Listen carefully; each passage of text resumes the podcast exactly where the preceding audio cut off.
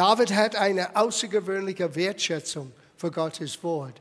Eigentlich das größte Buch in der ganzen Bibel ist meistens von David entstanden. Das heißt Psalmen. Und David hat verstanden, was wir gerade jetzt getan haben, wie wichtig das war für seine Beziehung zu Gott, dass er Gott suchte, auch in seine Gebete und in seine Lieder.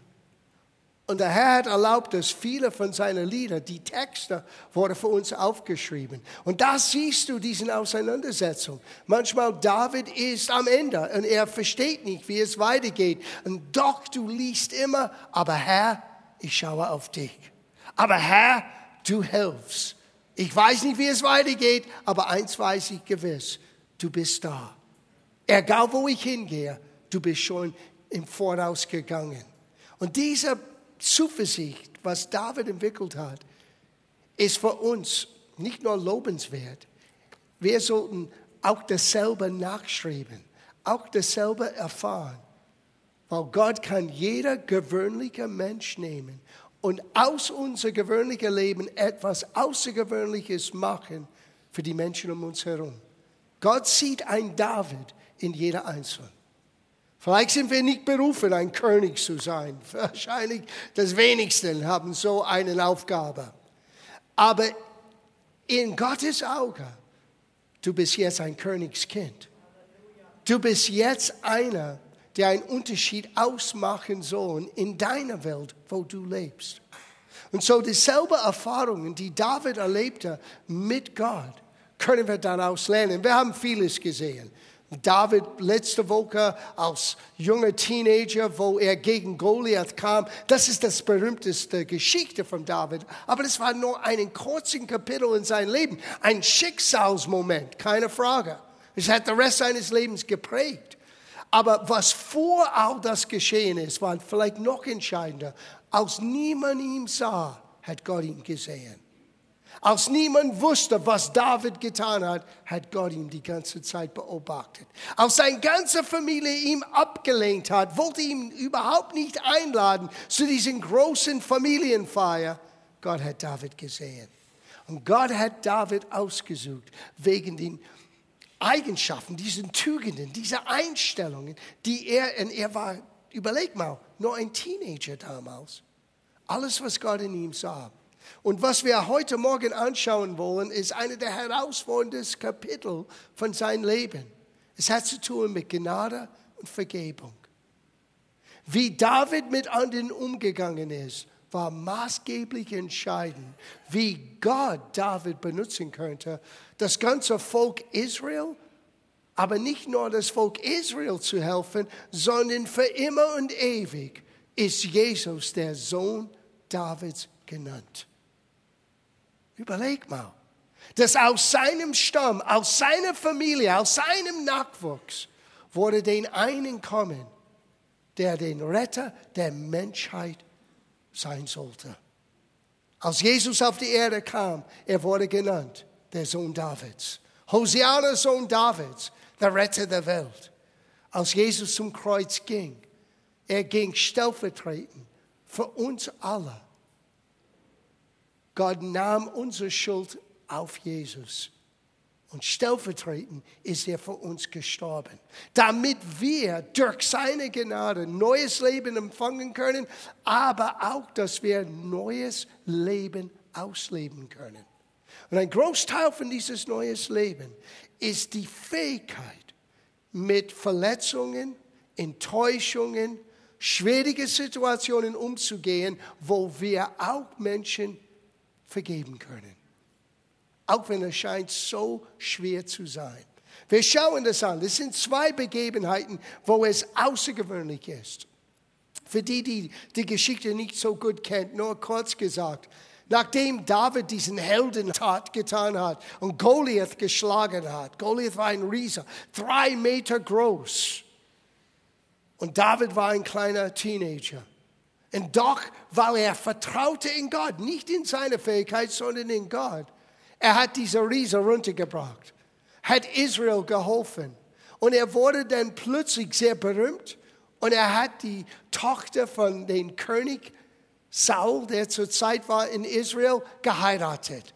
Sein berühmter Junge. Aber langsam kommt Neid in der ganzen Geschichte.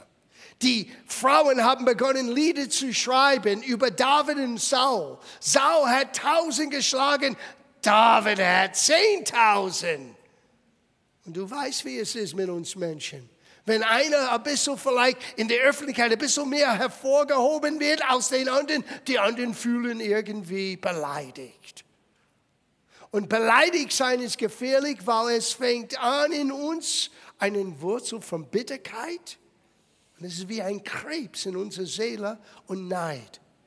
Neid ist der Ursache von den ersten Tod. Brüder gegen Brüder. Keinen Aber. Neid.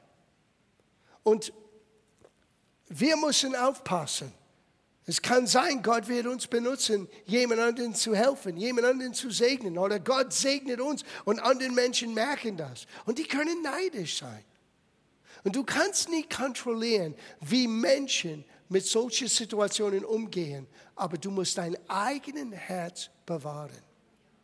So, die Situation ist, Saul wurde so neidisch gegen David, obwohl es sein Schwiegersohn ist. Sascha nimmt das nicht zum Herzen, gar kein Problem. Ich werde nicht so wie, äh, wie König Saul sein in meinem Leben, mit Gottes Helfer. Aber stell dir vor, das ist sein Schwiegersohn. Er sollte stolz sein. Sein Schwiegersohn ist etwas Besonderes, ist offensichtlich. Gottes Hand ist auf ihm. Und Gott tut Außergewöhnliches. Er ist neidisch geworden. Und was geschehen ist? Er versuchte David umzubringen. Und David muss wegrennen für sein Leben, wegflehen für sein Leben. Und Saul war besessen, David umzubringen. Du redest von meiner kaputten Familie. Wow, das ist schon ein riesiges Problem. Und David fleht weg. Und Saul kommt gegen ihn und er nimmt eine Armee mit drei 3000 Menschen. Wir lesen aus 1 Samuel Kapitel 24. Hier kommt Saul mit 3000 Männern. Es heißt hier in Vers 2, und als nun Saul von den Philistinen zurückkehrte, wurde ihm angezeigt, siehe, David ist in der Wüste Engedi. Und Saul nahm 3000 junge Männer aus ganz Israel und zog hin, um David samt seiner Männer zu suchen. Aus zur Zeit hat David zwischen 300 und 400 Männer, die zu ihm jetzt gehören. So, du hast eine Armee mit 3000 Menschen und die jagen David nach und die kommen zu diesem Gebiet von Engedi. Mehan und ich waren einmal dort gewesen. Und es sind gewisse Höhlen dort in Engedi. Wir sind eigentlich, wir haben eine Besichtigung gemacht von einigen dieser Höhlen. Und David und seine Männer, als sie merkten, dass Saul mit 3000 Menschen kamen, die sind in eine Höhle hineingegangen, um sich zu verstecken. Und was geschieht? Ich meine, du kannst es lesen, das ist fast lustig. Saul musste auf Toilette gehen. Auch ein König muss das. Auch wenn ein Baby war, muss das geschehen. Ja? So ist das. Geht allein in diese Höhle, wo David sich versteckt hat mit seinen 300, 400 Männern. Und er beugte sich, um seinen Geschäft zu machen. Und alle sagten, jetzt ist deine Chance. Und hör gut zu. Gott hat versprochen, er werde dir deine Feinde in deine Hand überliefern. Sieh, man könnte die Bibel so auslegen, wow, Gott wird jetzt dieser Rache, diese Fähigkeit geben, ich kann jetzt Saul töten. Er ist hier auf ein silberner Tablette für mich ausgeliefert. Und was tut David? Er schleicht hinein und er nimmt einen kleinen Stück von diesen, die Männer damals haben einen Rock angezogen. Ja, nicht Hosen. Die Frauen haben damals Hosen angezogen und die Männer einen Rock. Es war ein bisschen anders. Und David nimmt ein kleines Stück vom König Sauls Rock. Und jetzt ist das außergewöhnlich, weil jetzt David wird gleich ein schlechtes Gewissen bekommen. Du würdest denken, das war Gnade. No, no, no. David hat gleich gemerkt, was du gerade getan hast. Du hast den König bloßgestellt. Ja, aber er ist mein Schwiegervater, er möchte mich umbringen. Uh, uh, uh. David wusste, Saul, so böse wie er war, ist nicht mein Problem, er ist Gottes Problem. Und diese Fähigkeit loszulassen, ist außergewöhnlich. Du liest das hier. Wir lesen in Vers 5.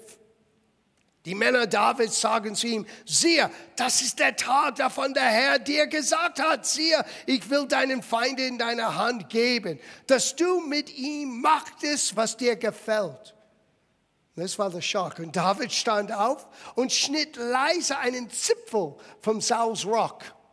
Aber danach schlug ihm sein Herz, dass er den Zipfel von Sauls Rock abgeschnitten hatte. Und er sprach zu seinen Männern, das lasse der Herr ferner von mir sein, dass ich solches tue und meine Hand an meinem Herrn, den Gesaubten des Herrn lege. Na, lass mich das ein bisschen erklären.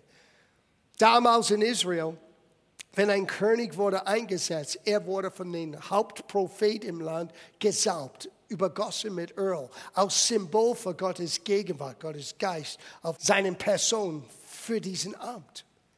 Und David wusste, wenn Gott jemand etwas gibt, dann ist diese Person Gottes Verantwortung. Und David wusste, weil Samuel, der Prophet damals, hat David als nächster König gesaubt. Aber David wusste, meine Zeit ist noch nicht da. Und David hat diese außergewöhnliche Fähigkeit, im Gott zu ruhen im Gott zu warten, bis seine Zeit kommt. Das ist außergewöhnlich. Die meisten Menschen spüren etwas, die haben eine Gabe, die haben eine Aufgabe und sie möchten gleich loslegen. Aber du musst warten, weil alles hat seine Zeit. Und David merkte, nicht nur diese kleinen Geste, Sau bloßzustellen, war falsch. Und sein Herz hat ihm sofort überführt. Saul hat sein Geschäft fertig gemacht. Er ging fröhlich seinen Weg aus der Höhle. Und David musste hinterherkommen und sagen, König Saul, hier bin ich. Schau, ich habe jetzt diesen Zipfel von deinem Rock. Tut mir leid, dass ich das getan habe, aber ich hätte dich umbringen können. Und der König Saul sagte, oh mein Gott, alle haben mich überredet, dass du gegen mich bist. Und jetzt sehe ich, dass es alles falsch ist. Es tut mir wahnsinnig leid. Und so, die sind getrennte Wege gegangen. Und du würdest denken, wow, nach so einer Geste, es würde super sein. Die Beziehung könnte wiederhergestellt sein. David kann wieder nach Hause kehren zu seiner Frau. Äh, äh, äh. Inzwischen hat der König seine Tochter jemand anderen gegeben. Und es dauert nicht lang, Menschen fangen an wieder zu plappern. Menschen fangen an wieder zu reden. Weißt du, was er getan hat? Weißt du, was sie gesagt hat? Weißt du, was er jetzt macht? Es ist nicht so viel anders als heute. Und dieser Geplapper wurde ins Königshaus Herz wieder größer und größer und größer. Leider, wir müssen auch wissen, es gibt etwas, was ich nenne, ein Prozess der Rückbildung, wo Menschen, die auch Gottes Gnade erlebt haben, plötzlich gehen zurück zu ihrer ursprünglichen Neid und Hass und Bitterkeit und was weiß ich. Ich lese das aus Romerbrief, das ist eine interessante Aussage. In Kapitel 1, Vers 21. Denn ob schon sie Gott erkannten, haben sie ihn doch nicht aus Gott gepriesen. Aber wir reden vom Gläubiger. Die haben Gott erkannt, die haben Gott gepriesen, aber irgendwann sie hören auf, Gott zu preisen. Sieh, du musst, ähm, darf ich das sagen? Wenn es dir sehr schwer fällt, Gott zu danken, dann solltest du gleich wissen, ich habe ein Problem mit irgendjemandem oder mit mir selber. Wenn es mir schwer fällt, Gott zu preisen, ist das eine Warnung. Es ist wie in dein Auto, weißt du, wenn dein Tank leer ist Normalerweise kommt ein Warnlicht an. Hey, tanken, tanken. Und wenn du ignorierst dieser Warnlicht, irgendwann musst du jemanden anrufen und sagen, Helfer. Und Gott hat uns eine Warnlicht gegeben, wenn wir nicht mehr bereit sind, Gott zu danken, trotz Herausforderungen. Und das ist, was passiert ist mit Saul. Obwohl Gott durch David ihm Gnade gegeben hat, König Saul hat irgendwann wieder den Ausreden von anderen Menschen, den Aussagen von anderen Menschen wieder aufgenommen. Und weil er nicht länger Gott pries, hört das gut zu, und die nicht aus Gott gepriesen und ihm nicht gedankt, sondern sind in ihrem Gedanken in eitler Wahn verfallen und ihr unverständiges Herz wurde verfinstert.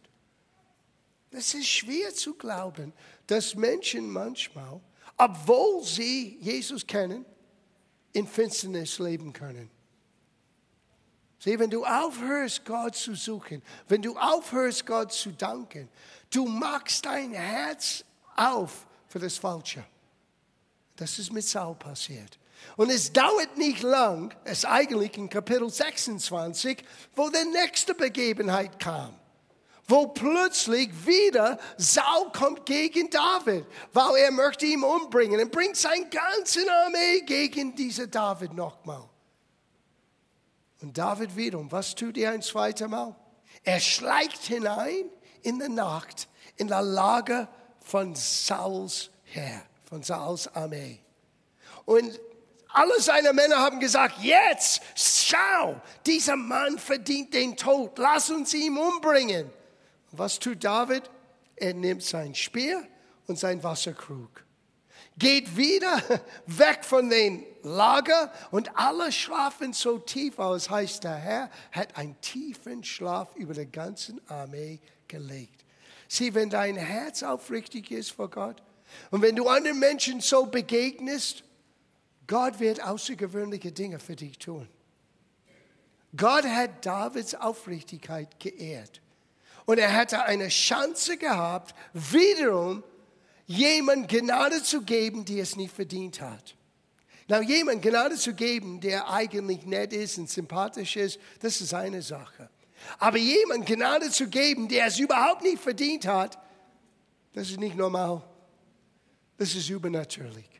Und das kannst du nur aus Gottes Gnade tun.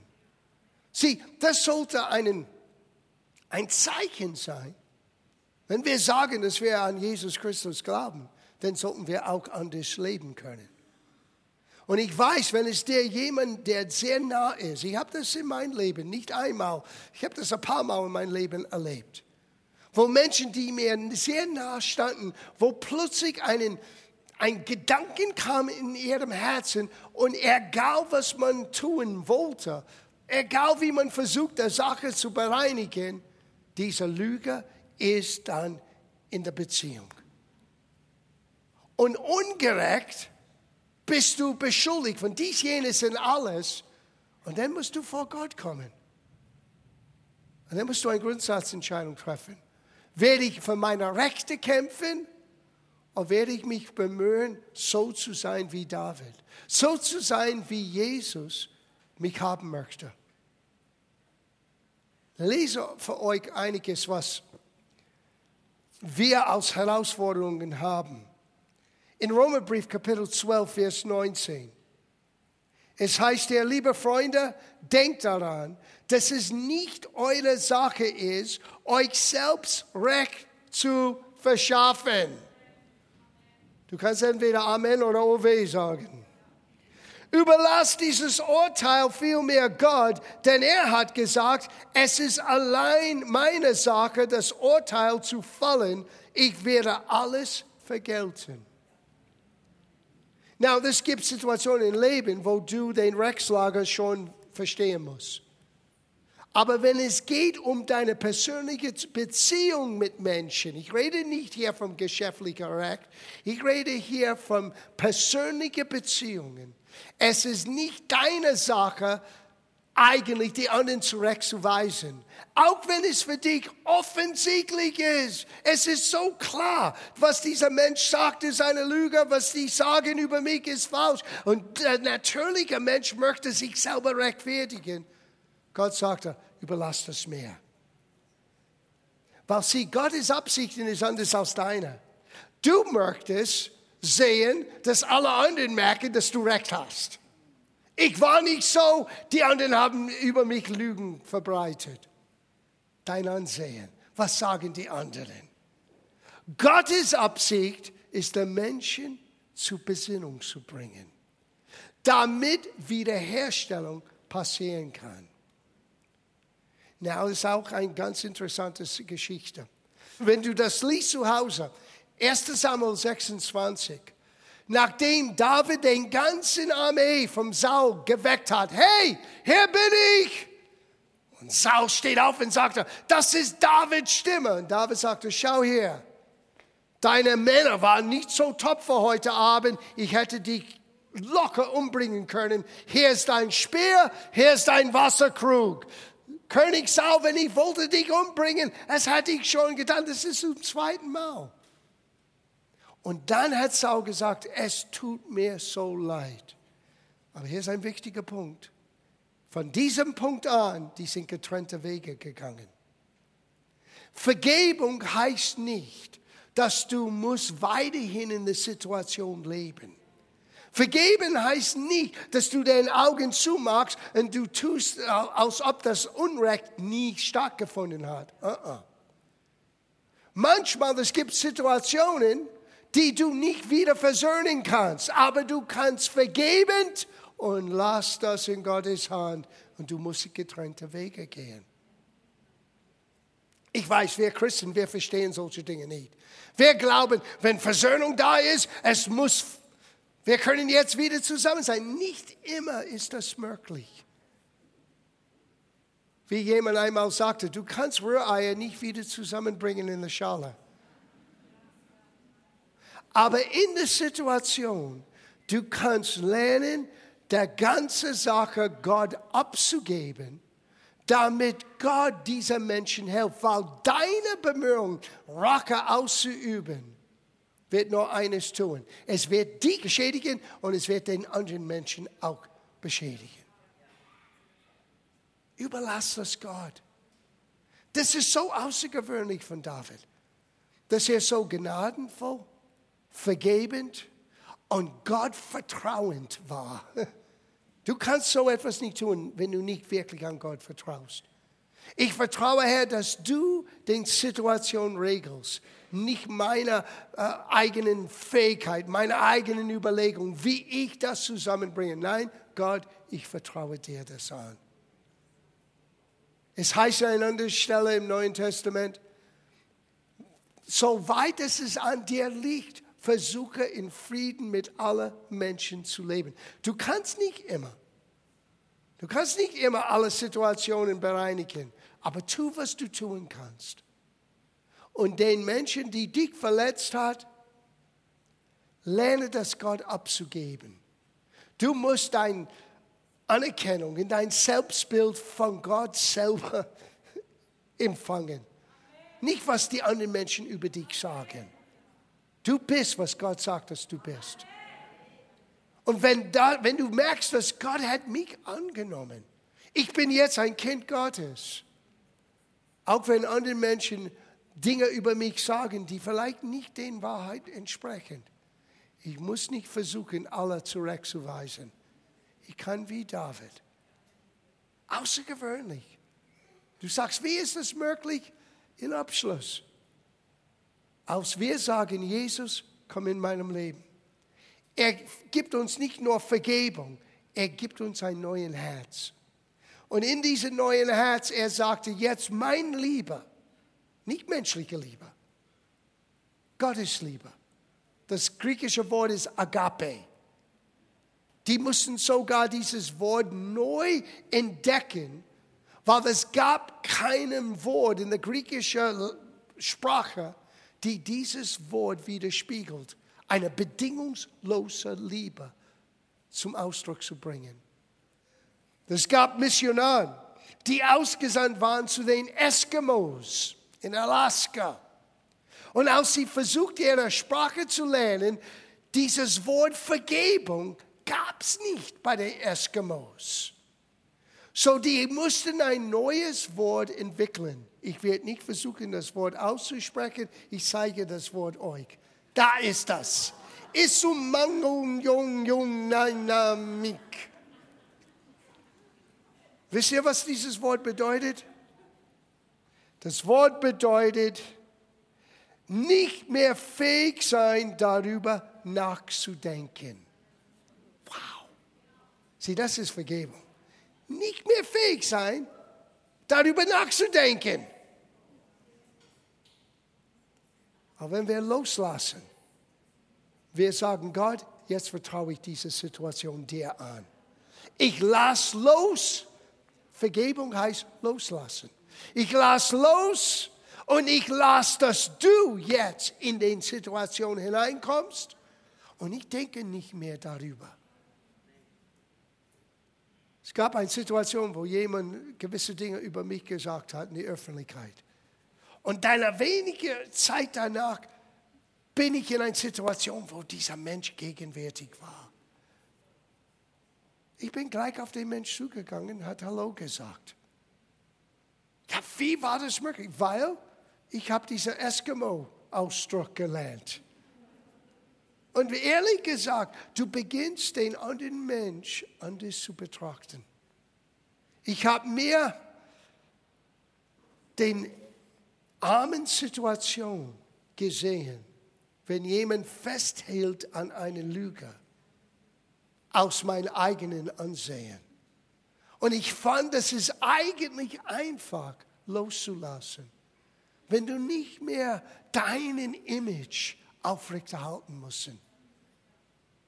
Lass Gott das tun. Wissend, du bist bei Gott angenommen. Wenn Jesus in deinem Herzen ist, bist du ein Kind Gottes. Bist du wie ein König David und hast du die Fähigkeit, dieses bedingungslose Liebe nicht nur anzunehmen, sondern auch weiterzugeben. Es ist eine Grundsatzentscheidung. Ich lasse los und ich lasse Gott Gott sein in der Situation.